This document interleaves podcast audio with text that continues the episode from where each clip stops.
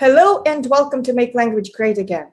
Today it is my great joy and pleasure to welcome Stephen Newcomb, who is a great uh, world scholar of the doctrine of domination that is also known as doctrine of discovery. And it is my great honor to call Steve a friend. Hello, Steve. Hi, how are you? I am good, thank you. So I'm sure everybody knows who you are, but if you want to just give a brief introduction and talk about your work first. Sure. I'm the author of Pagans in the Promised Land, Decoding the Doctrine of Christian Discovery, and co producer of a documentary movie titled The Doctrine of Discovery Unmasking the Domination Code. And I've spent four decades or so researching the early origins of federal Indian law and policy um, of the United States, but also the Vatican papal documents from the 15th century issued by various popes in Rome at the Vatican. Well, your work is tremendously important. And I know that after the last interview we did, there was a great response. And something that is on my mind a lot is the parallels between what's happening right now and what has been happening over the centuries uh, under the guise of what you so uh, poignantly call the doctrine of domination. For example, well, what, what's on everybody's mind right now is the proverbial Great Reset, which is the World Economic Forum's branding for the economic, social, financial, and I dare say religious reform that seemingly they want to implement globally, which has to do with AI and convergence of biological forms and uh, machines. And many people feel extremely uncomfortable about it, rightfully so. To me, it seems like that concept did not just show up. And it is more of a culmination of what our Western civilization has been toiling at for centuries, claiming that nature is the enemy, that we should either be afraid of nature or conquer it, that it's the devil, that we are not of nature, that we are in opposition of nature, which in different words is what you know Klaus Schwab and World Economic uh, Forum people and that entire crew are saying. They're using different terminology, they're using different technologies, but it seems like the approach is fundamentally, existentially very similar. So I wonder if you have thoughts on that. Do you see parallels, or how do you see that that, that situation? Well, when I think about the Vatican papal bulls, the papal documents that were issued by various popes in the 15th century, and I think about the language that I have examined in those documents and the patterns that are revealed by the that language, it reminds me of claims of a right of domination in all kinds of eras uh, across history, throughout history, throughout time. And what I mean by that is if we go back and think about the language in the 1452 papal document, Dum Diversas, as a starting point, and think about the pattern of thought and behavior that's revealed in the language that states invade, capture, vanquish, and subdue, reduce to perpetual slavery, and take away all their possessions and property uh, the, this idea that they have the right to convert the land. In other words, to take the lands of original nations and peoples, or what most uh, folks know as indigenous nations and peoples, and all of the lands and territories, and take those from them and convert them into the property of those claiming a right to come in on top of them. So if we dispense with the word Christian, Christian is a cover word but it's it's very clear that that is part of the, what was understood as the Christian empire back then, and they at least that's what they uh, termed it. The, the papal bull of May fourth, fourteen ninety three, issued by Pope Alexander VI after Columbus made his voyage to the Caribbean or Bahamas and back to Europe. That particular doc- document refers to the Christian empire, Christiani Imperii. And when we think about these patterns of domination, empire, invade, capture, vanquish, subdue, as I already said, and look at how those kinds of patterns play out today in the behavior of the state governments of the world and the state systems of the planet. There is always at the base or foundation of every state system that I know of the claim that everyone and everything within the boundaries of the state territory is subject to that claimed authority on the part of the state. The difference for original nations and peoples, those of our nations and peoples that were existing here prior to the invasion by Western Christendom of this continent and this hemisphere and other parts of the world, is that our ancestors were living a free and independent existence and had been living that kind of an existence for thousands and thousands of years and had been evolving their languages, cultures, and spiritual traditions over that very lengthy period of time. Uh, all kinds of developments, right? And uh, primarily with the idea that based on our origin stories and traditions and teachings, that we were supposed to have a sacred or beneficial relationship with other life forms forever. And so that's the kind of the contrast to that invade, va- capture, vanquish, subdue mentality. Um, the contrast between those two orientations toward reality. So when we look at what's going on today on the part of state systems, these are systems of domination that are claiming a right through various manifestations of policy and law and so forth to make everyone subject to their dictates but also these other interests, economic, powerful, powerful economic interests that believe that they have the right vision of the future and they can uh, goad or co- uh, coerce or um, persuade people to move toward that that vision that they're holding and the kind of um, future that they want to bring about. And so I think that when I look at those Vatican papal documents and the book European Treaties Bearing on the History of the United States and its Dependencies to 1648, published by the Carnegie Institution in 1917. And I read those documents, I'm looking at a grand plan for world domination. It says it right in those documents. And when you look at uh, other elite groups of people that are able to create long range plans uh, for the future, as I mentioned, uh, along the lines of, of domination or economic control, um, military control, all the various types of control. Uh, that, that's the same type of patterning playing out. Oh, you mentioned the long range plan, and I know that you're referring to the long range plan made in secret, which is a civil, well, I'm teasing you with that word, a civil word for conspiracy. So it seems like history uh, has proven pretty solidly that conspiracies do exist. And we are, in fact, living in a place or in a state that is a result of a conspiracy from centuries ago. So, what did your research uh, teach you about conspiracies? Well, I think that when people in government, small elite groups of people in government, make long range plans for the future, they don't call that uh, conspiracy. They call that long range planning. And that's a natural feature of, of a system of government. When you look, however, at the etymology uh, and the, the type of meaning within the term government, what you realize is, at least what I have realized, is that that is a system of domination. So the people that are in that system of domination planning for the future, they're working on the ways in which they're going to go about, about maintaining that system of domination over time and benefiting economically uh, from, from that.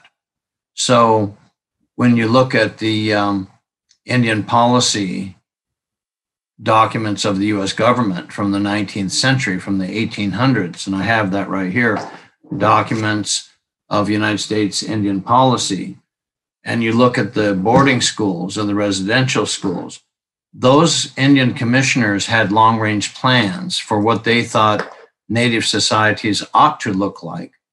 And that meant the Great Reset for uh, our nations and peoples, in their view, was for our languages and traditions and ways of life, our free and independent existence to go away and to be destroyed, and to have our people assimilated into the United States as citizens. And then they would get the land and they would get the forests and they would get all the resources. And they uh, couldn't be accused of doing anything wrong because they were doing this for the humanitarian interests of the native people, of our ancestors.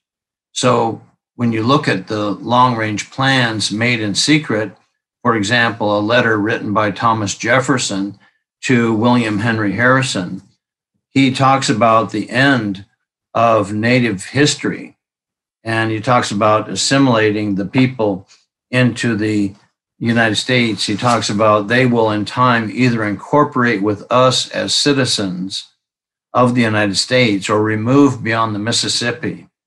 And then he says the former, meaning the integration of people as citizens into the United States, is certainly the termination of their history, most happy for themselves.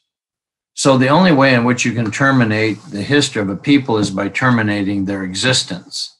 And if you terminate their existence, that's called genocide. But then um, when, when you do that, why is he saying that that is a happy prospect for them? For the people that are no longer going to exist, they'll just be swallowed up and integrated into the body politic of the United States. So, this is a private letter written by Thomas Jefferson as President of the United States to William Henry Harrison, who was at that time governor of the Indiana Territory.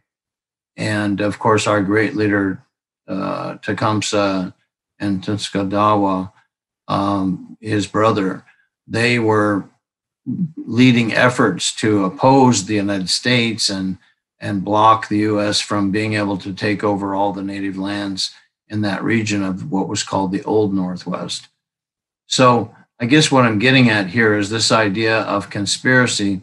It kind of depends on who's looking at it. And of course, there are laws on the books uh, against conspiracy, so there must be something to that, or they wouldn't have such a such laws, right?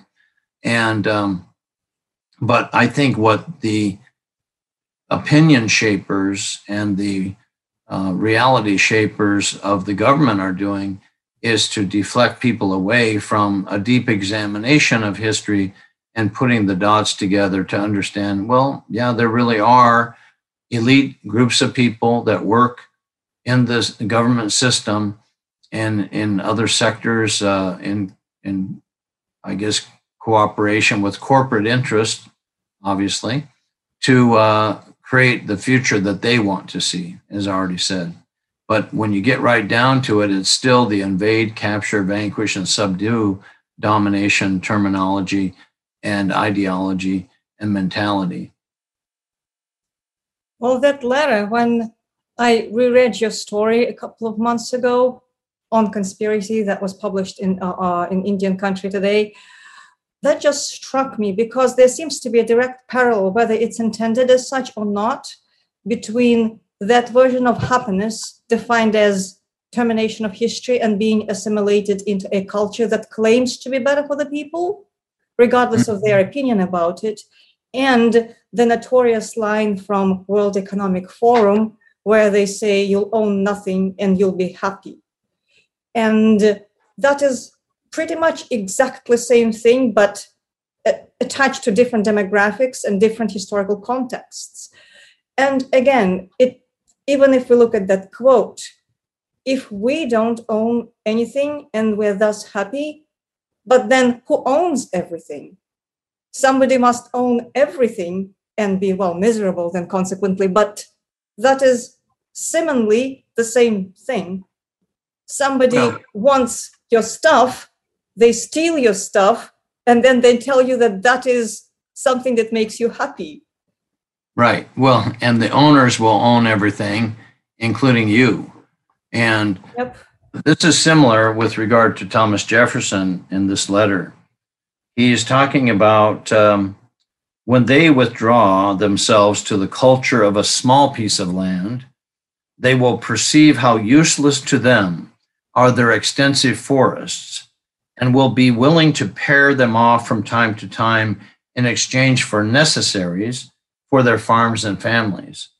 To promote this disposition to exchange lands which they have to spare and we want, they, pardon me, for necessaries which we have to spare and they want, we shall push our trading houses and be glad to see the good and influential individuals among them run in debt because we observe that when these debts get beyond what the individuals can pay, they become willing to lop them off by a cession of lands.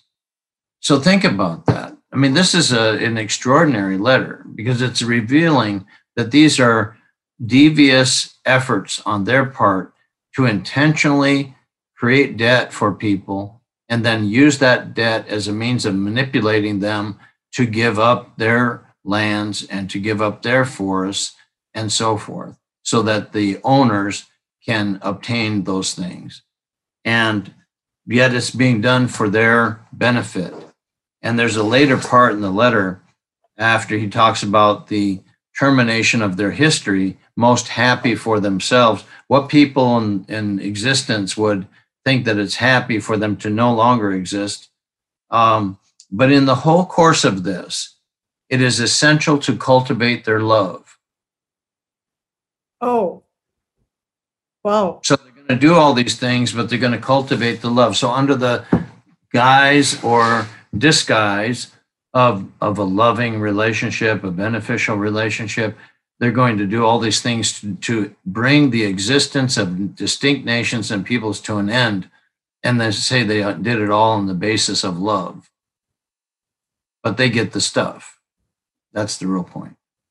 That is extraordinary. And seemingly the same tricks are still being in great use today, even with debt. And oh, absolutely. With, with, with cultivating love I mean, with debt, even the the financial side of the proverbial great reset is, and there's more, is there's a lot more to that, but one of the aspects of it is putting people on UBI and making them dependent on whatever the state or the corporations owning the state decide is good for the people, or good for the corporate pockets, disguised as good for the people. And if people are in debt, and on UBI, there's not much margin they have as far as their choices. And that is desirable. And that is sold as happiness. You'll have more free time, you'll be happy. But the love is the most explosive part of it because this is abuse doesn't the word abuse doesn't even start describing that it is just phenomenally twisted phenomenally it's like i don't know covering a child's face for the child's good, right? I mean, like that's love. And that's what's boiling my brain today as far as linguistic distortion, where all the things are upside down. Compassion is being rebranded as essentially abusive things are compassion, abusive things are love, abusive things are being good for the community. And and that is an ancient art. I mean, that letter is really something. Yeah, and that's one one letter out of this thick book. I mean, this is just letter after you know document after document after document of U.S. Indian policymakers. And if I were to take you through a bit of this, you'd be amazed at the uh, horrible way in which these people had the ability to think these long range plans of the future and how many people we're talking about? Just a few. We're never within, I mean, these days you have many thousands of people in government, but back then um, you, you had uh, quite a few people in government, but the key people in these positions of the most elite offices and so forth, they wrote long documents that detailed exactly what they were going to do in an effort effort to destroy our languages, that had been existing for thousands of years that carried the knowledge and wisdom uh, and traditions of our peoples and just destroy them with no regard to what they were destroying. The repository of all that information contained in those languages and the, the moral structure, the, the values, the understandings of reality. No regard for that whatsoever. And all of it being pretty much done on the basis of Christianity. They say that very clearly that they're going to do this with the with the help of the churches and to bring about a population of native people who are simply patriotic to the United States and the only kind of national identity they have uh, will be a national identity of the United States, not their own native nations. And this was being done to children at a very young age who had been torn away from their families, from their loved ones, and so forth, and put into these uh, terrible institutions with no loved ones, no family with them. There might have been some siblings there, but the overall uh, horrible nature of the treatment, the abuses uh, on all levels uh, of abuse, uh, were, were creating trauma, horrible trauma that pers- has persisted over generations. And this is intentional policy of the United States.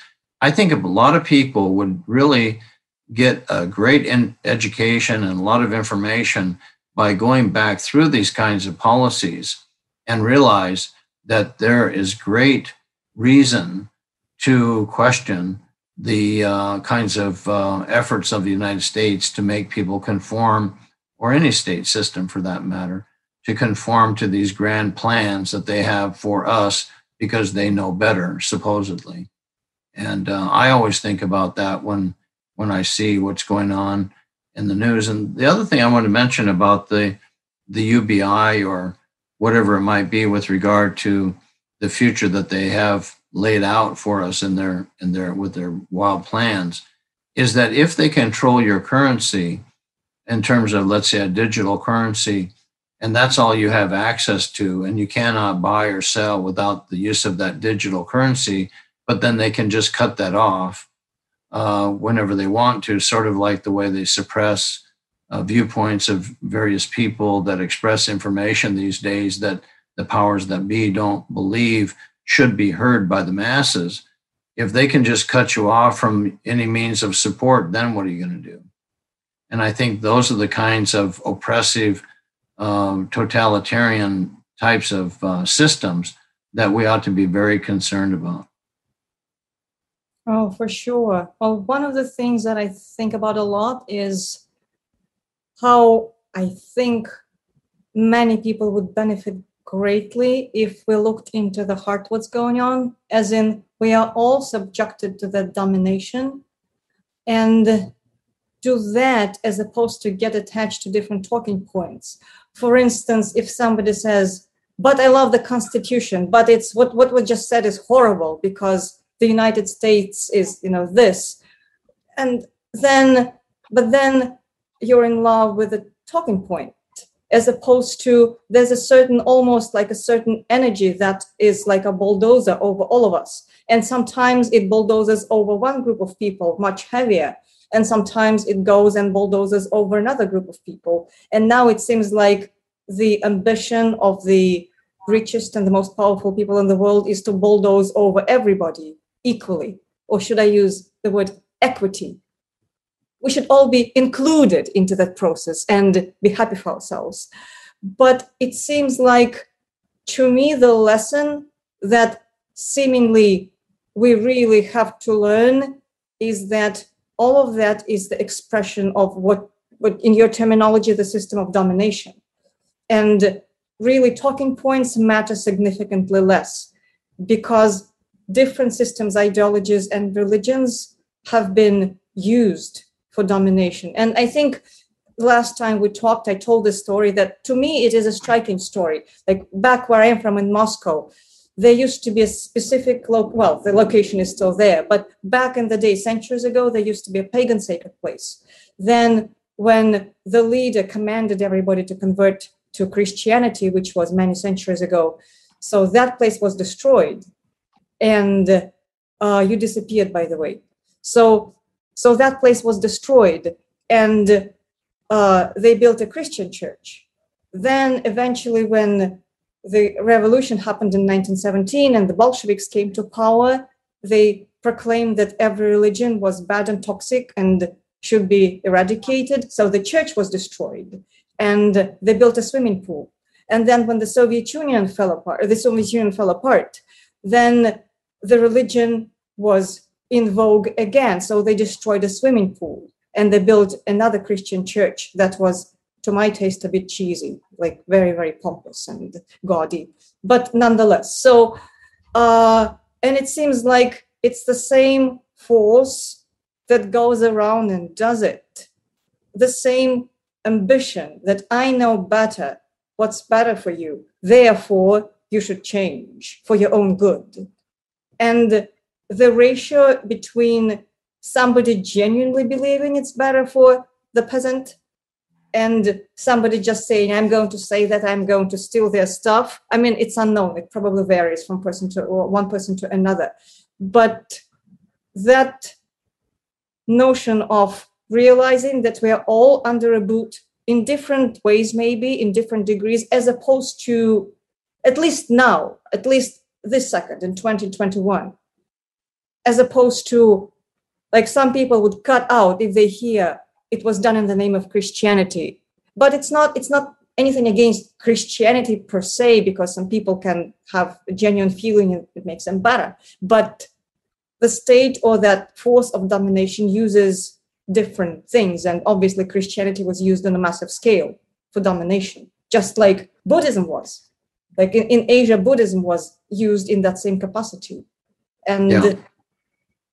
I like my passionate desire is for people to start thinking about the very root of it, the very energy that creates that, and how we how we oppose that, how we eradicate it in ourselves, even, which might be one of the ways to fight the Great Reset and, and such. And it is such a big existential questions. I mean, obviously more questions than answers. But so what are your thoughts? Well, another really simple, short, short topic. What now? Well, you know, I think that that people um, often, I mean, I give these talks a lot about the so-called domination system, and um, and I think that to a great extent, unless people have studied political science very specifically and examined the nature of the state or what's called the state, they may not realize the extent to which the state or systems of government are premised or predicated upon claiming a right of domination over others. And there was a book that came out in 1946 called Our Enemy, the State by Albert J. Nock, N O C K. And he said the positive testimony of history is that the state invariably had its origin in conquest and confiscation. No primitive state known to history originated in any other manner. And then later he quotes uh, Franz Oppenheimer in his treatise Das Staat. Uh, I can't pronounce German very well, but anyway, my best effort. And Oppenheimer said uh, that the um, in this sense, every state known to history is a class state. And Oppenheimer defines the state in respect to its origin as an institution, quote, forced on a defeated group by a conquering group, with a view only to systematizing the domination of the conquered by the conquerors. And then he says, and safeguarding itself against insurrection from within and attack from without. This domination had no other final purpose than the economic exploitation of the conquered group by the victorious group. And if you take the words dominated or dominators and put them in brackets, so for example, uh, I uh, the, the word conquered is here. And so I put dominated in brackets with lead, red lettering on the word dominated so that that flags it, that helps me remember that when I see that word uh, conquered or conquerors. We're really talking about dominated and dominators, claiming a right of domination over the dom so the dominated. If you say that the conquered people, it indicates that this is a victory forever. But if you say they're dominated, then they're under a condition of, of oppression, which is a temporary thing because it's a condition. And what it indicates is that we have the right to contest that, to challenge that, to develop arguments against them claiming a right of domination against us. And so, if people were to understand the true nature of the system that has been created on the basis of not just the Vatican papal bulls, but all of the ideologies that have come along through history, whereby uh, an elite group of people, and that's a relative term in, as far as numbers, but a relatively uh, small number of people in an elite class are able to orchestrate meaning and orchestrate reality construction to claim a right of domination over others and then to benefit from that by amassing tremendous amounts of wealth and power as a result of that claim of a right of domination, then it seems to me that under all kinds of terminology, that at its root is what we're all really dealing with. Those of us that are on the receiving end of that claim of a right of domination.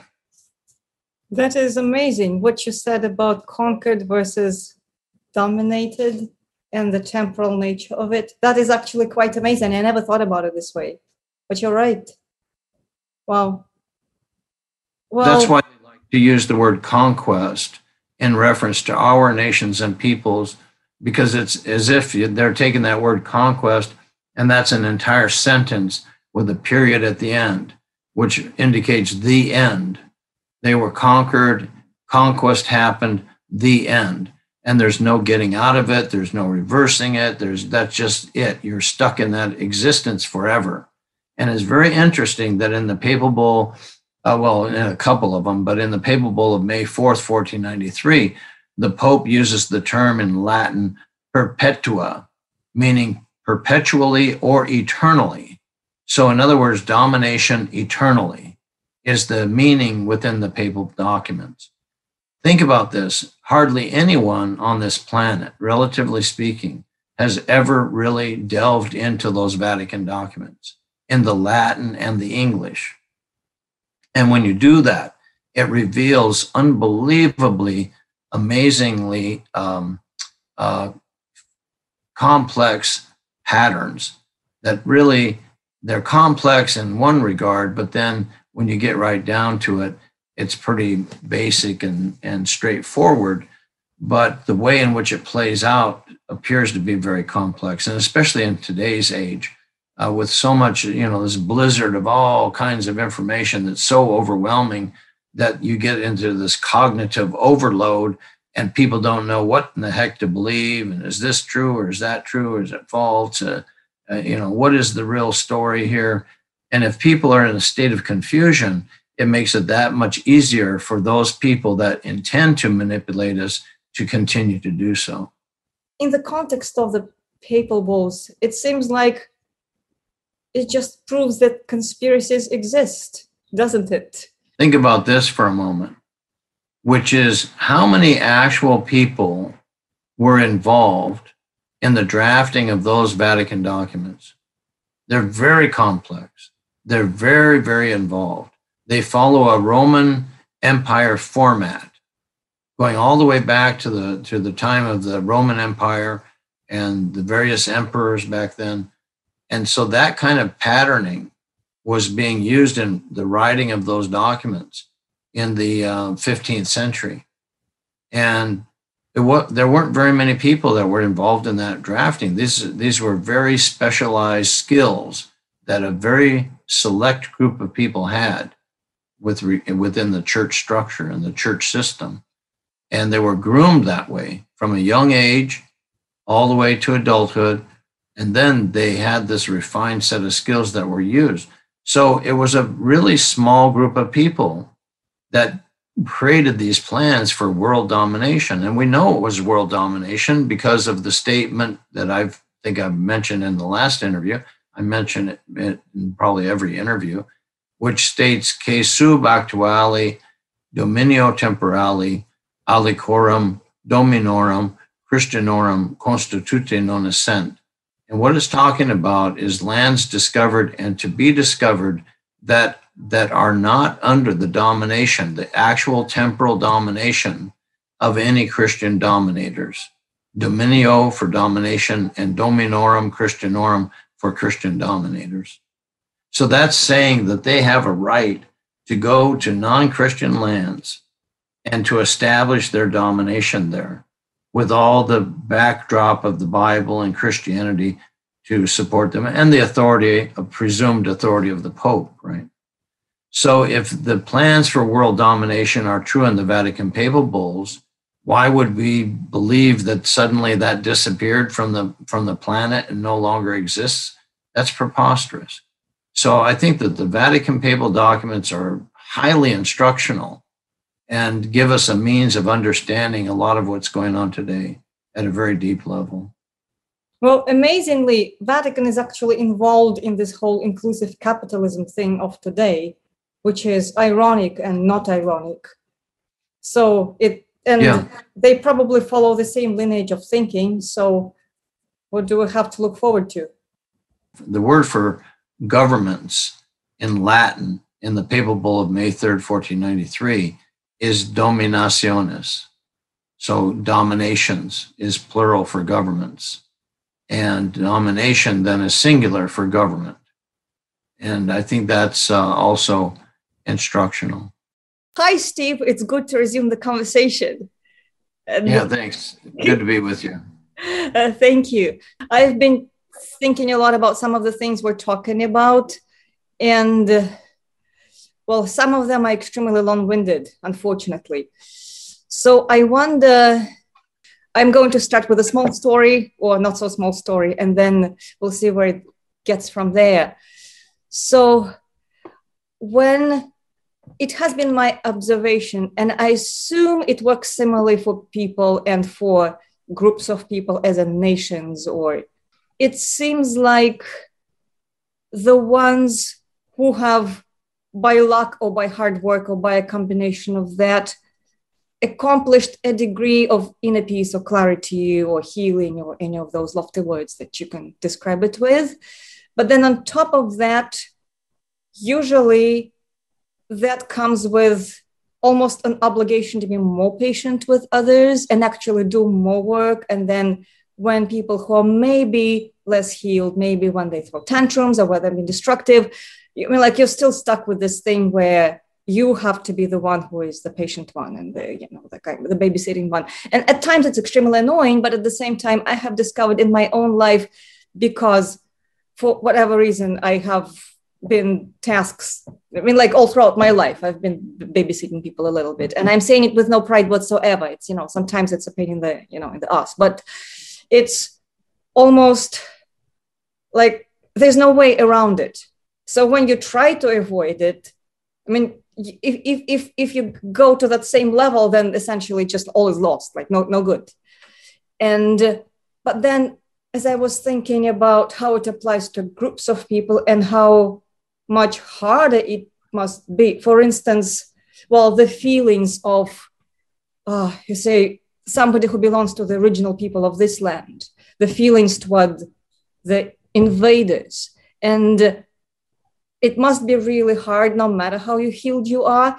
And anecdotally like something that i myself experienced obviously from a different perspective. Like i was in a cab and the driver was mongolian. And uh, mongolians were among the like in the way that they existed centuries ago. They've invaded the land of my people and you know they stayed there for a couple of centuries. You know the usual type of invasion like rape and pillage and all those things. And that happened a very long time ago. And it's not like I actively think about it.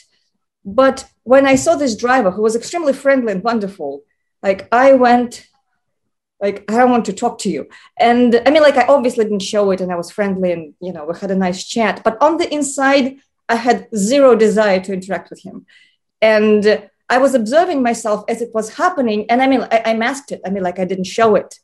But it was interesting to me how resentful I felt even though that is something that you know happened centuries ago and i'm sure every everybody who is Russian has a bunch of Mongolian blood in them because of how it went, but it's like I felt something, and it, I didn't intellectually come up with it, but I felt something, and it, it's a memorable experience. I was pissed off, and granted, again, I didn't show it, and you know, I did not. But it's almost a part of me wanted him to apologize to me for something he had nothing to do with. I mean, like it's like I would feel much better. So thinking, and Mongolians left that land a long time ago as an entity, as a formal entity. Here, entirely different.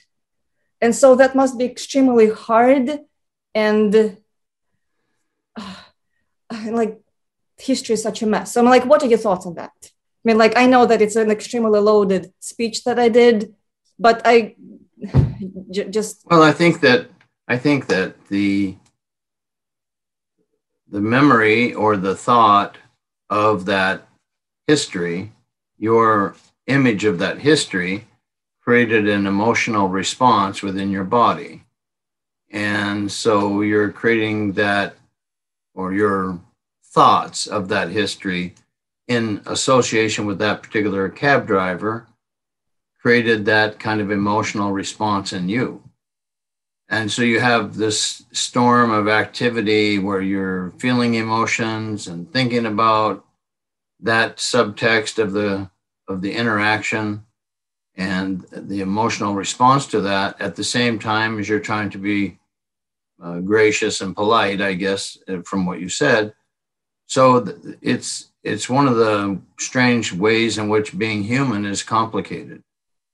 And i can't um, think every time I look at a non native person, well, I have to have some kind of resentment toward that person because of some history and what how that history continues to impact our lives to, today.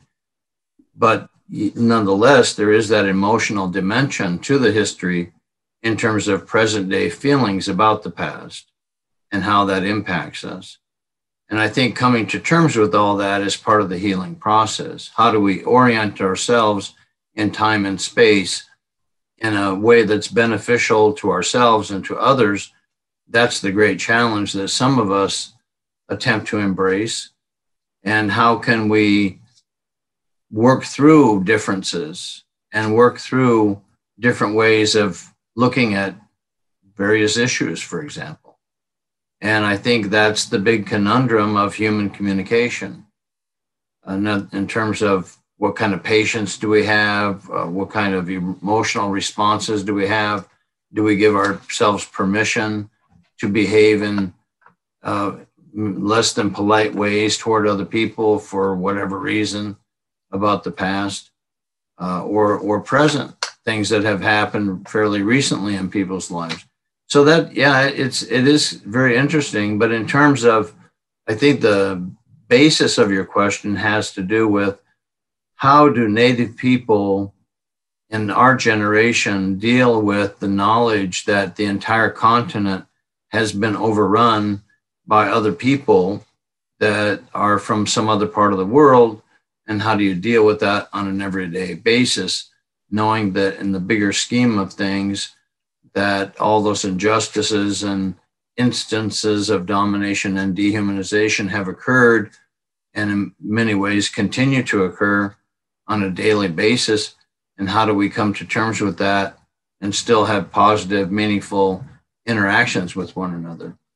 So, yeah, there's a lot to what I just said too, but I guess I'm just thinking out loud in terms of what you posed to me and, and how my mind is thinking thinking about that and um, relating it to issues that I have in terms of okay, how do I take all this vast amount of information that I've accumulated and then still end up being able to communicate with others in a positive, beneficial manner. And I think that's where the spiritual centeredness and spiritual grounding comes into play.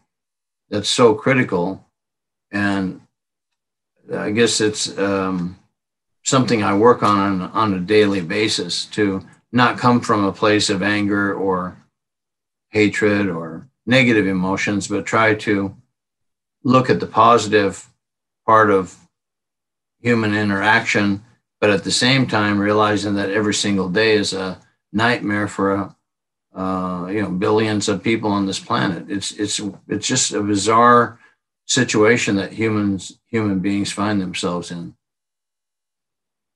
Well, thank you, and oh, so many things to say in response. Like what I've discovered, and even in the immediate recent times, and that is something again that has been my personal journey is that when you're tasks tasked with this patient patient's necessity when essentially yes you're dealing with abusive situations maybe not abusive but maybe not ideal even from the spiritual perspective just like you know somebody is oppressing you whether because it is uh, from genuine desire to help you for instance. Maybe it's driven by something good but it ultimately it's not really good for you. And so dealing with that the natural reaction is to just go all claws and try to defend yourself or try to just eliminate it and toss it out. And i guess it's case by case. If it's a total stranger then probably eliminating could be the healthiest choice. But if it's something that is close in your circles or a family member or you know friend or something that for some reason you have to deal with it is such an incredible dance that I have like I'm learning every day and I have learned so much by training. I mean, like you can't even there's no word for that. It's not even training. It's kind of you're forced and ultimately you get to a place where you can do it, but you don't even know how you got there. And it's it's very hard and it's extremely frustrating and it's so necessary to remind yourself that being reactive is just not like it's justified it's logical you have every logical reason to be reactive but you can't because it's not going to help. And it is such a strange, strange, well, probably it is a challenge of all times because everybody carries some kind of awful trauma. And we either work on it and try to heal ourselves and the world around us, or like nothing is going to improve. And not an ideal situation at all. Yeah. Well, the as I said, they, that is the big challenge uh, on a daily basis for everyone. How do we come together and communicate about whatever, whatever it is, and what what standards are we using to assess our own behavior and that of others? I think looking at the way in which standards have been destroyed to such an extent, where people given themselves permission to engage in really bad or horrible types of behavior. Uh, I mean, that's that's really constantly putting sand in the gear, so to speak. I mean, I don't really like the mechanistic metaphors, but uh, just to use that for a moment as a figure of speech, things don't move very smoothly if we're constantly um, bumping up against each other. So, how do we end up being able to interact in, in positive ways, knowing that there are these controversies? And I think the approach that I try to take, I don't know how successful I am every, every day, but I try to look at it as all, all knowledge is partial. We will never have complete knowledge about anything. So we're going to take the partiality that we have and apply that to given situations. But I'm constantly looking for new information, adding to the mix, and looking for patterns. And then if other people don't agree with those findings or with those uh, that type of information, maybe they want to look at it a different way or look at something totally different. That's all well and good. That's fine. Um, but I think when people suppress other people and say, no, you cannot look at that, you cannot think about that, you cannot speak of that, and there's this effort to silence people, I think that's unfortunate because how is that going to get to better clarity, greater understanding, and more positive human interactions? I can't see that that's beneficial. and maybe some of that information that people are not able to express uh, according to whatever maybe it's a personal interaction they don't want to hear it uh, or it's a government action to say no people are not allowed to speak of that not allowed to see that kind of information whatever it might be. Why should there be a suppression of, of information? I don't understand that part because i think that the more information we have available to us the better and then we have to be the ones to sort through that and ascertain what is the most uh, beneficial part of that information or what we're going to accept or reject and what have you. But we have those powers of discernment, so why not put them to use? I agree agree with you. Well, that brings us to the topic of censorship that is strangely current right now. I mean, it has been ramping up for a while, but now it seems to be completely insane. And especially when it has to do with the informed consent to the medical product of the day. I mean, do you have any observations about that? Well, it's just like I mentioned when um, people are saying that we're not allowed to see certain information or certain types of information should not be made available to people. How is that beneficial? And then what are, what is it that they're trying to prevent people from knowing? If there is important information that people are supposed to know or, or need to know, um, we're being called upon to make very important decisions as to our lives, our futures, our families, our loved ones. And we need the best possible information to be able to make informed choices and informed decisions. And that's called, you know, having involuntary consent, but also informed consent. And so, how can you have informed consent if you don't, or make make a decision on the basis of informed consent if you don't have the information? And so, the more the merrier in terms of the information. But if there's a political agenda which says, no, we want people to make a decision in the manner that we think is best, whoever that we happens to be. And we don't want them having access to this other information that may take them in a different direction than the direction we want them going. Well, we're just going to cut that off and make that unavailable to them. And what if that information happens to be very critical to their health and well-being. I think that, that that's a crucial question. And with regard to the medical product or pharmaceutical product that you're referring to, pardon me, um, that's especially critical. How is it that medical doctors, scientists, people with decades of experience in the field that we're talking about are being suppressed and silenced. There's something else afoot when people with expert information, expert experience are not allowed to disclose that information that they've spent decades accumulating and gathering in order to um, uh, drive a political agenda. They're not being allowed to spread that or disseminate that information. And then there's these slurs that are being thrown around of mis- misinformation or or oh, excuse me, Dad. Um, I'm in the middle of an interview here, so as I was saying, human relations. I'm in the same boat, so I guess. uh, anyway. I just for a second so, I saw myself in the mirror. so, um, well, just to backtrack for a second there, but if if they're not being allowed to provide that information, and especially if it's critically important to the health and well-being of the people, there's there's something radically wrong with that with that situation, and that's what I see. So, and and I also see that certain people are being I guess, attacked is the best way to put it. But there are certain people who are being deplatformed and their monetization is being stripped from them. and with the accusation that they're engaging in the dissemination of misinformation or disinformation.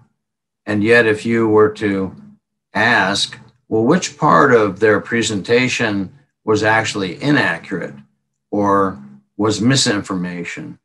Especially when they have the actual document and they're showing you the text and they're going out of their way to make sure every T is crossed and every I is dotted and and the information is right there for people to see and the links are below people can go and review that information for themselves and some of these people like uh, uh, the last american vagabond and, and uh, ryan ryan uh, Cristián um, extraordinary communicator just extraordinary i mean the guy should be given a medal um, in, in terms of the amount of information he's putting out and if there's specific information that people want to say, hey, that was uh, not the best study or that's inaccurate information.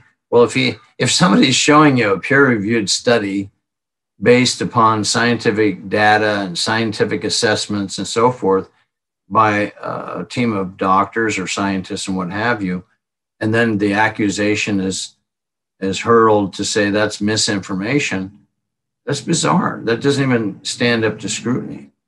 So I think that um, we're in a very strange time. And it's a time that's being driven by some other agenda. It has to be. And given my skepticism based upon several decades of research about government systems and about the nature of the state itself, which is, by the way, a system of domination, and uh, given my skepticism about certain major industries, corporate industries, and knowing the kind of devastation that the corporate world has inflicted on the planet to such a great extent, and the devastation that the uh, governmental and corporate and church interests have inflicted on indigenous nations and peoples, I think I have every right in the world to be skeptical and to investigate to the fullest extent every aspect of what we're being told. And I don't think we should be expected to just uh, uncritically say, oh, okay, uh, absolutely, by all means, let me go ahead and let you experiment on me. That's not going to happen.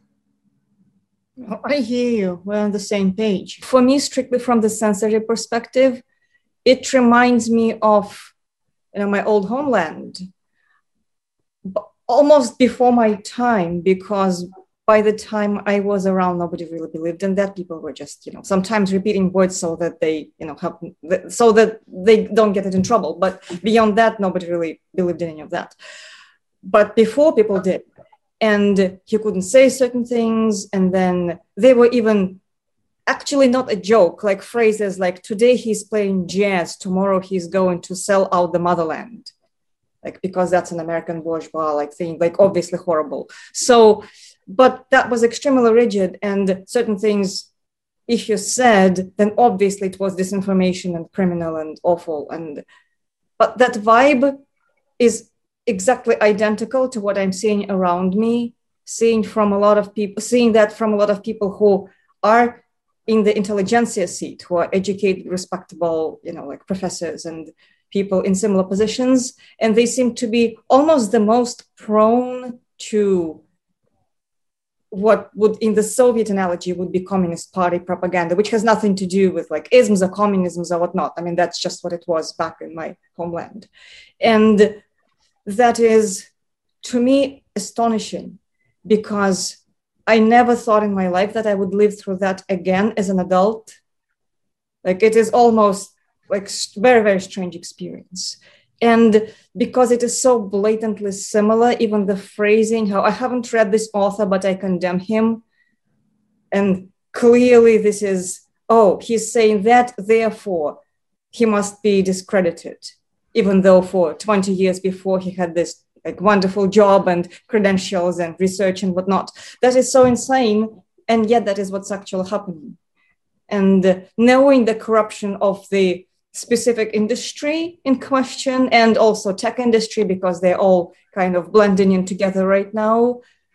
It is astounding to me why it would be considered good manners to just blindly trust them because even in this country 10 15 years ago it was perfectly common sense to distrust that particular industry. It was almost common knowledge that they're trying to get us to sell us whatever and they don't care about our health. Now all of a sudden if you say that the, this industry is corrupt then you must be a conspiracy theorist and yeah we should be wearing those hats yeah I, I i meant to buy a roll of tinfoil but i just forgot. So I'm sorry. the um, yeah, it's it's it's quite extraordinary. I think that it's important to expand the scope of the conversation to look at human knowledge generally. I think I had said that before, where if we look at the nature of knowledge, what constitutes knowledge, what constitutes uh, acceptable knowledge within certain circles, and what's unacceptable, you know, I can imagine a scenario in which uh, people could say all the information that I've gathered about the papal bulls, for example, is misinformation or disinformation, not true. And I could actually have the documents and have the pages available for them to look at, and they would refuse to look at those pages because it's not true and they wouldn't even look in the direction of the pages because they already know it's not true. So therefore, there's no reason to actually look at anything I'm telling them because they already know it's not true. But you can apply that kind of pattern to anything. And so that's called de- denial. And if there's denial going on for political purposes, because there is a specific agenda and an objective or set of objectives that a group of people formed in secret or within their own conclave, so to speak, and uh, and they have this grand plan that everyone has to march along with in lockstep. I think that's even used in one of those planning documents, lockstep. Indeed. Then um, what in the world is going on? Well, we know what's going on. There are people that believe that they have kind of a God's eye view they know better than everyone. And so they can go ahead and foist that on the, um, the public and the populace and the world population.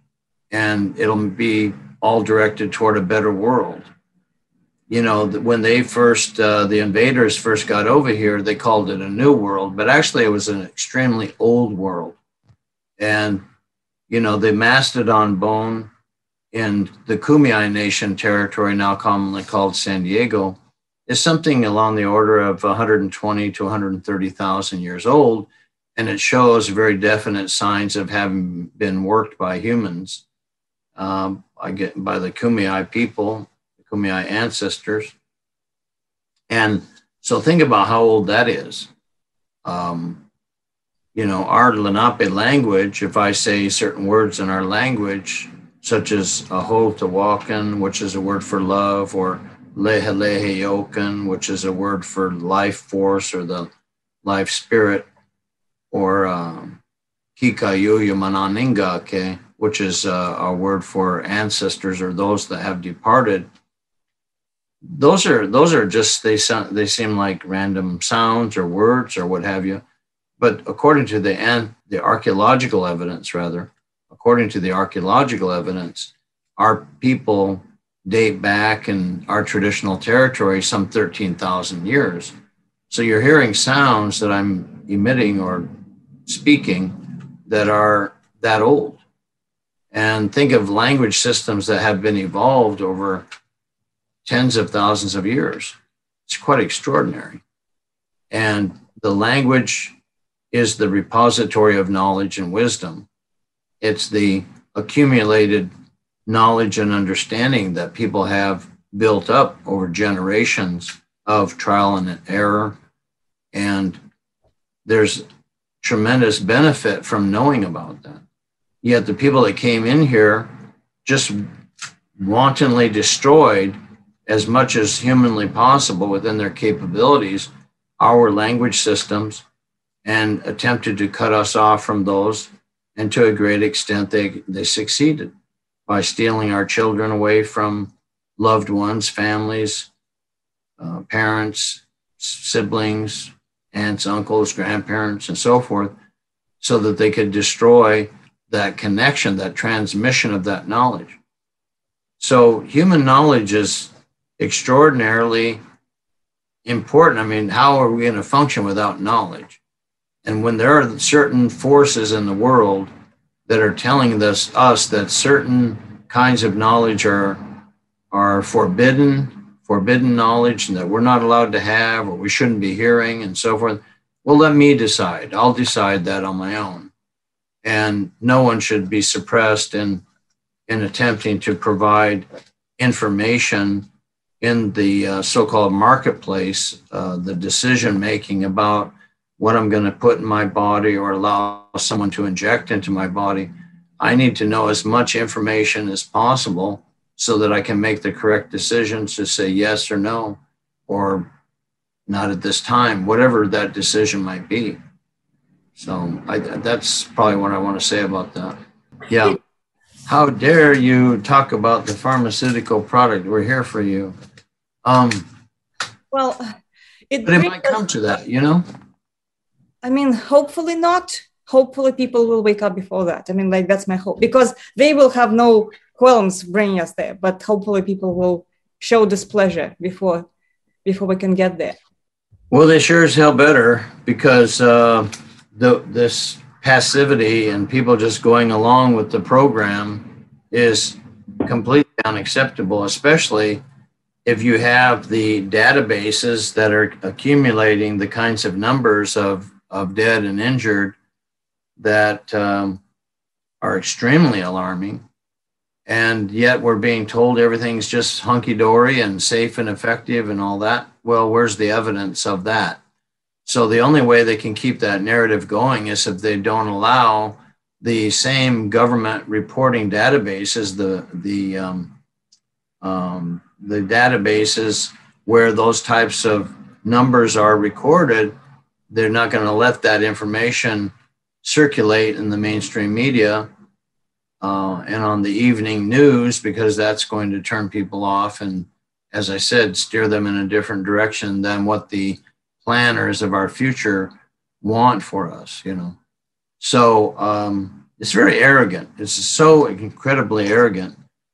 But I think that's the nature of the domination system is to be able to take their viewpoint, their worldview, their opinions, not based on any real data that I can find uh, with regard to what they're claiming.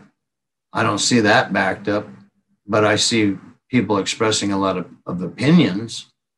Yet, those of us that have looked at the information and have spent a lot of time actually listening to others who have gathered that information and medical experts and researchers and scientists and so forth, that what we're hearing and reading and understanding is not true.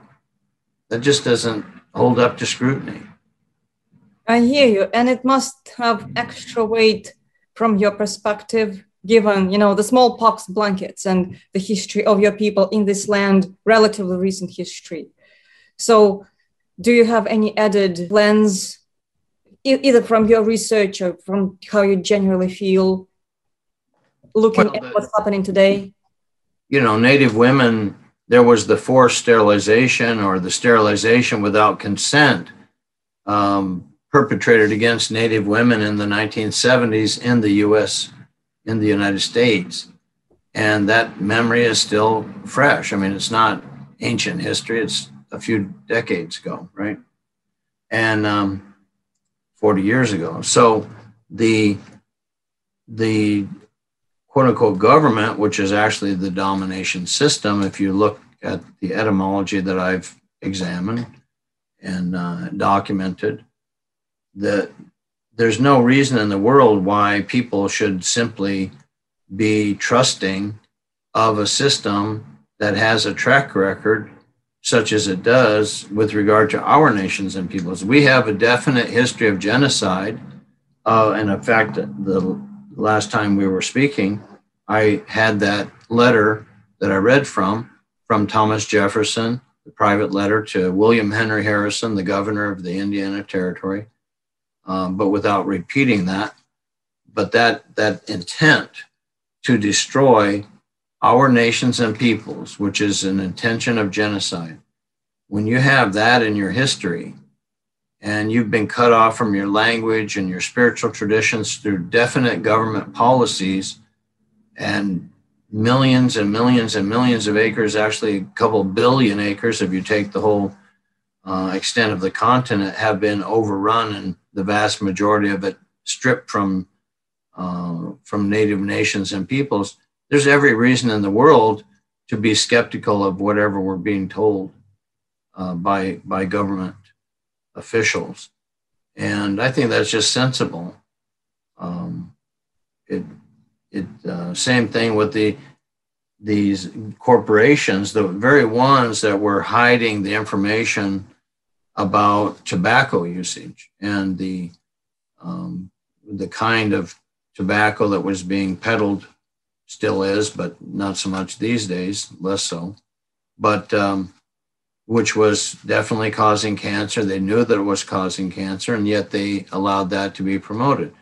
They know that intense intake of sugar is horrible for children, uh, yet they target children for sugar consumption.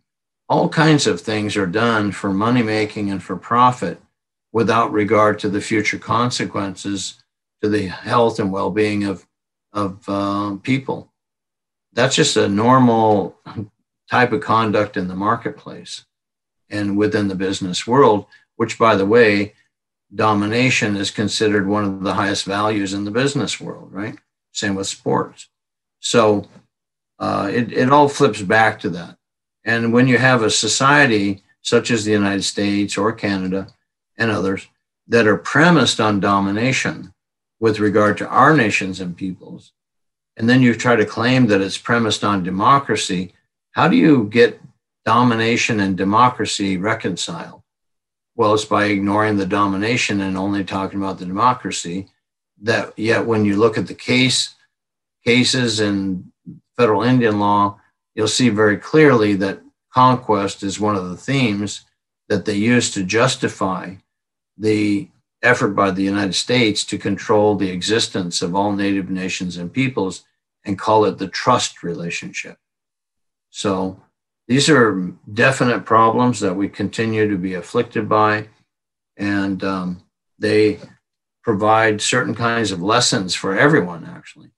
Uh, negative lessons, lessons of uh, uh, things that we can learn from, but also the possibility of, of a better future by not repeating those same destructive patterns. Oh, thank you. It seems like, at least on my observations, is that history kind of made an ironic circle. And whereas before the at least the official story was targeting specific groups of people, in this case, the original people of this land, as the enemy, as in, you know, dehumanized. And that goes back to our very first conversation that we had. So if you dehumanize somebody, uh, even without going into the complications of what it takes to become human, in, in the basic sense. If you dehumanize yeah. somebody, then all bets are off. You essentially can do whatever you want. And but now it's turning back to the groups of people who would traditionally in the modern way of thinking would not be targeted as enemies or anybody who is dehumanized. But it seems like the same hungry spirit of domination is coming for everybody. And it seems like it would be a really good time to feel and think those things through and how domination it's not a slogan. It's essentially it's almost like an energy that is hungry that is trying to get whatever it can find. And throughout history all of us have been under the boot or targeted to be under the boot in different ways generational in different places of this planet. But it's the same thing. And Like, for instance, going back to the history of my country, there has been plenty of domination and mostly from own leaders. So, I mean, there have been invaders, in, invasions too, as I mentioned earlier, but own leaders were not very nice to people either. So it was kind of a trademark in the Soviet Union, but even before, before the Bolshevik Revolution, that the government was kind of mean to own people, except maybe the very wealthy. In America, the signature of the recent decades was that America was mean to external countries, but it was nice to its own citizen of a particular financial standing or middle class. And but now that's all changed because it seems like no government is not nice to anybody, is not even trying to pretend. And we finally all find ourselves under the boot. And again, it seems like that would be a very good opportunity to reconcile with each other in a way that is like sensible and sincere and not fake. I mean, not in terms of turning another cheek or any of those things, but in terms of understanding that that is the, again, the spirit of domination that is trying to go after everybody. And it's not about this ism or that ism or that system of belief or that's this system of belief necessarily it's more it's more fundamental than that. It's deeper than that. Mm. comes from some kind of a malaise or a void because or, or for instance even when people came from europe to here there's there's a chance they were looking for some memory to remember something that was taken away from them centuries ago. But they were so broken so broken that they just created this havoc. And and similarly internally. So it almost comes it comes back to the one of the first things that i asked. It's like we can be reactive and it's completely legitimate. It's logical. I mean it's understandable but it seems like within the reactive mode it just becomes worse and worse and worse. And at best this group of people wins and that group of people loses or then maybe turns around and becomes like the other way but the fundamental of that spirit of domination stays unless we do something internally that we just transcend it somehow i don't know like i said a lot of things that are lofty but well i guess the the real question one question anyway is what kind of a world are we trying to create for our children, for our grandchildren, for the future generations. And if the that future is a kind of predicted by the patterns that are being promoted today, in other words, if you have the standard of behavior is to suppress free speech and the expression of certain types of speech because uh, you're trying to build the perfect society. Well, how is the built building of the perfect society premised on suppression of freedom of speech rather than freedom of speech? That's a contradiction. Contradiction, and I think that you can take that predictive nature of behavior if you're doing certain things today and you expect the outcome of your behavior to somehow be different than the behavior that you're exhibiting, that doesn't make a lot of sense. If you plant a certain type of seed and expect a totally different type of plant to emerge from those seeds than than uh, the type of seed that it is, that's just that's just unintelligent, right? And so the behavior, if we think about the thoughts and behaviors and and so forth as being a kind of seeding of the future, then it's predictive that if we're engaging in domination and dehumanization, or if others are doing that toward us, then that's going to be the kind of outcome that you will end up with. Let me give you a key example. The taking of the children was a type of planting of seeds, uh, seeds of trauma and of destruction and devastation. Uh, the taking children and putting their tongues on dry ice so that the top layer of skin was peeled off their tongue for for speaking their own language, the most natural thing in the world to do, or made to kneel on broken tile with bare knees until their knees bled.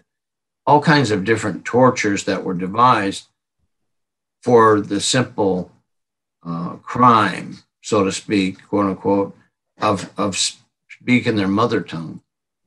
And then you say, okay, well, that was done at a certain, uh, in, during a certain generation.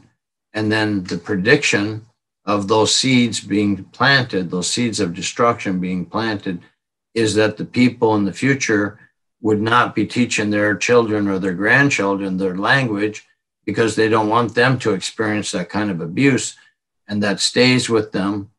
And so then gradually over time, fewer and fewer people learn the language. And eventually you have people like me that were raised without any part of the language at all whatsoever, not even a mention of it.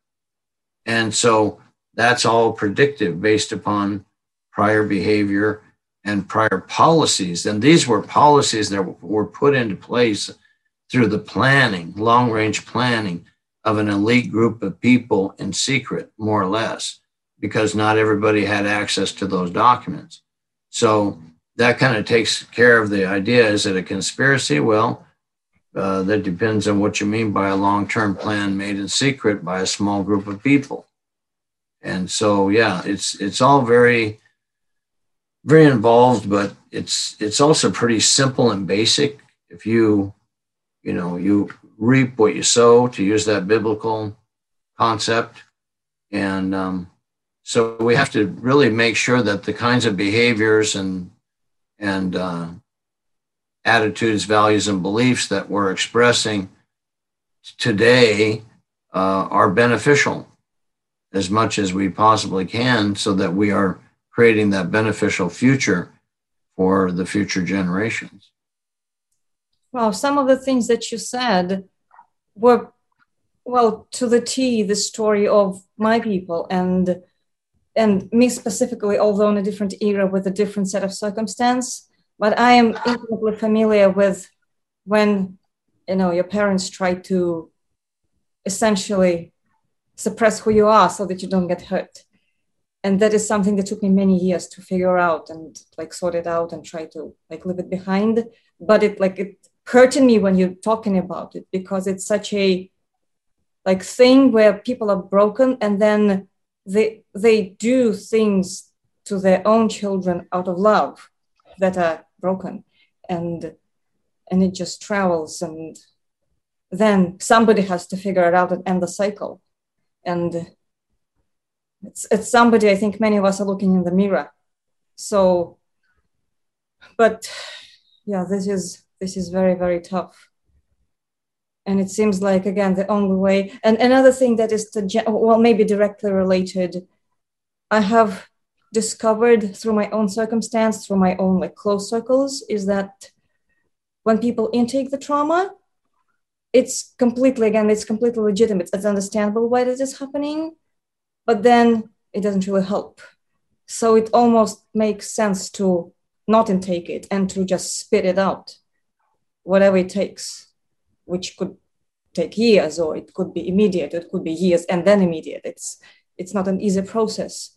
But that making friends with your trauma doesn't help you and it doesn't help people around you and it's just and it's very tempting because trauma is very real in a lot of people most people. And wow i mean it really got me what you said. Mm. thank you. I i think that broken people try to break people hurt people try to hurt people. I mean that's these are some of the cliches we hear, but there's truth in them. And so it's a, a matter of, of how do we work on our healing on a daily basis and then transition from coming from a hurt place to an inspired, spiritually grounded place. And it really does help if we have elders and others who have been part of our lives who have been able to model those kinds of behaviors for us. And I think being a good, I mean, I'm getting to the age now where I don't know that I'll ever be an elder per se, but as an older person, I can certainly do my best to try to exhibit positive behaviors and and try to be that role model of positivity as much as possible uh, in that effort to to create a better future. The the unfortunate part of it, though, is that you have these people who have a completely different set of values. For them, apparently, domination is a positive. It's they, they have no problem suppressing speech or torturing people or creating mayhem and destruction and chaos and all those types of methodologies of the domination system. It really is a religious ideology, I believe, something that people get a commitment to in somewhere deep within their being, and then they try to act that out and spread that as much as possible.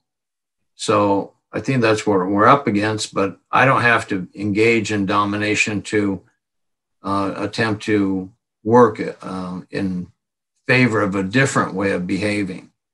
And I think if I do engage in domination to fight domination, then I'm just adding to the problem. I'm not creating the solution. And that's the strange uh, insight that people have to come to. Because I think it's easy to come from a place of anger and lash out and and um, but really when you think about that um, how is that going to create something beneficial simply by coming from a place of anger? Not to say i don't have that anger or haven't been there done that. Yes i have uh, so it's been that constant struggle to figure out how to transition toward that positivity and positive spiritual space uh, and, and behave from that and speak from that standpoint and perspective.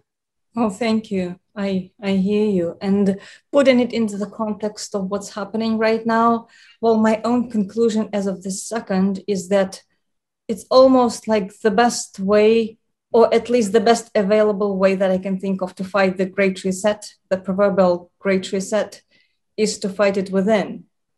Because it almost like that is that is one part that I can definitely have control over or some control over because and I think describing it in terms of the domination tendencies, it's like when you are tempted for whatever reason, lack of patience, being annoyed, or any of those things, to kind of bypass the high standard of treating others with respect. And the temptation is always there, obviously, especially on social media. But you know, this is how we're trained to communicate in terms of like dominating is considered a victory. And so fighting that temptation and being vigilant in terms of just like not allowing yourself to bypass that standard at all. That seems like it is working against everything that the great resetters want us to, to do or to be. And to me, it is almost more significant internally than any specific technology or any specific like technological advancement that is supposed to serve the great reset or supposed to serve the essentially enslaving of people digitally. I mean, like all that is there, and it's important to understand it. It's important to understand the big picture. But it seems like the battlefield is really in the heart. And that is the battlefield that we have control over.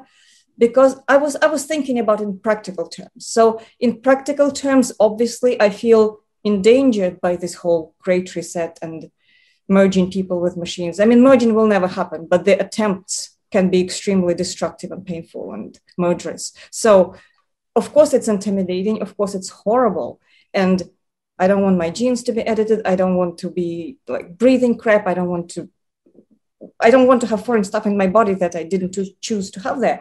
But that is all extremely horrifying. But then, if certain people of extreme wealth, the wealthiest people of this planet, are determined to make it happen, do I have the power to stop them by writing about them or criticizing them or you know any of those things? Probably not. And I definitely cannot compete with them financially. And even if 50 million people on Facebook condemn transhumanism, I don't think they're going to read that or care. So, but where I think our power is significant is when we, in ourselves and within our closest circles, when we refuse to live by the rules of the spirit of domination, when we eradicate it inside, eradicate it in our own behavior, in our own circles, and when we learn that unglamorous art of patience, that I think that's where maybe we have some hope. And that's when a lot of people suddenly or gradually or gradually then suddenly arrive at a state where the evaluation of things happens on that level. Like how spiritually solid things are how spiritually healthy things are versus whether i've just dominated that person or that group of people. I think that if many of us start walking that route we do have a chance and that could be our only route to actually defeat the great resetters because otherwise they're you know they're very rich and powerful. So i could not have could not think of any better way like from as i was thinking about okay so how do we actually stop them? And of course the acts of courage and this protesting and all those things that are in the moment for each person everybody can figure out what's best for them in this moment. But as a principle so what what what, what are your thoughts well i think that the there's a spiritual, for lack of a better word, a, a psychological or spiritual attitude that I pretty much maintain. Although I know that there may be 100% um, likelihood that it will be impossible to stop those people from what they're doing, I still have to approach it as if there's a 100% likelihood that I will be able to, to collectively with others be successful in stopping what they're attempting to create. And I think that that stance of being able to continue working on it and giving it our very best efforts, despite the possibility that it won't be successful on our part. So what? We can't give into despair and just say, oh, what's the point of even trying because it's not going to work anyway. That would be a formula for failure for sure, right? So we have to have that psychological stance toward our efforts and toward our future to say, yeah, we have to give it every uh, possibility, we have to give it every effort to be able to be that positive influence for a beneficial future and uh, and work very determinedly at it you know well i actually genuinely believe that we have a chance because i think you know, all those super billionaires, I mean, they're mere mortals. They wake up in the morning, they cough, they sneeze, they go to the bathroom, they do all those things, and then one day they'll die. I mean, it's, they cannot bypass that. But I think what's critical genuinely is how many of us approach our internals. Because if I think, I think that if we play essentially by similar rules, but on a much pettier scale, if we make it about being in control of our surroundings in a forceful manner or like not engaging in dialogue or wanting to like suppress certain expression sincere sincere ones i mean sincere expression then we are kind of being mini transhumanists in a way. And then we're not really helping. I mean i think that the existential balance is very much in favor of a good resolution. Like solid, where the world goes back to the relatively sane state the way it was thousands of years ago maybe. I mean people were never perfect obviously but relatively sane comparing to what's like the sickness that we have now. But in order to get there people have to actually be healthy internally which a lot of people are not and the society is brutal. Like it's really trying to not to to prevent us from being balanced. And but again so if we try to fight the people who are about control which is transhumanists ultimately they are about control. I mean like all this fancy sci-fi nonsense is one thing but ultimately they need to be in control or else they're very unhappy. So we cannot be that because if we are on the tiny little scale that is significantly below them then we are not really fighting them. I mean, like, I don't know. Yeah, I mean, I, I don't know um, what the future holds for any of us, but I know that it makes a lot more sense if we have the values, which uh, I think we share the value of positivity and wanting to create a beneficial future, as I mentioned. So we'll do everything we can while we're here to do that.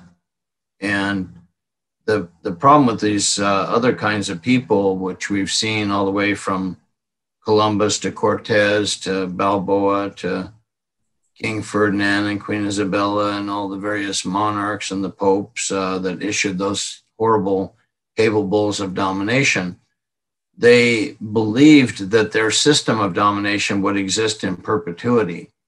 And in Latin, they called it perpetua, which means eternally. So they had the idea of domination existing eternally. And so far, they've done a pretty good job of that. So they'll check out, but they will have children and grandchildren, and maybe they will maintain or make the effort to maintain that same way of thinking and behaving. So uh, that that's kind of the challenge is when you're dealing with attitudes, values, and beliefs uh, and the human experience, it's very difficult to predict uh, any kind of positive future when you have people of such tremendous influence and wealth and power being able to push their agenda. But I think we have to continue to resist that and work toward positivity based upon our own values and understandings, our traditional teachings, for, certainly, and do the best we can while we have the opportunity to do so. And I don't know what more we can do than that. Well, thank you. I agree with you. Well, I think pressures that we're under, maybe their purpose is to make people think about things that we otherwise would not be thinking about. Yeah. That is a nature of social pressure. Like people get more realistic or completely, completely checked out. I mean, like depending yeah. on how it goes, but you know. Right. Yep. Thank you, Steve. Okay. Well, thanks. And uh, I'll be in touch. Okay. Thank okay. you. Bye bye.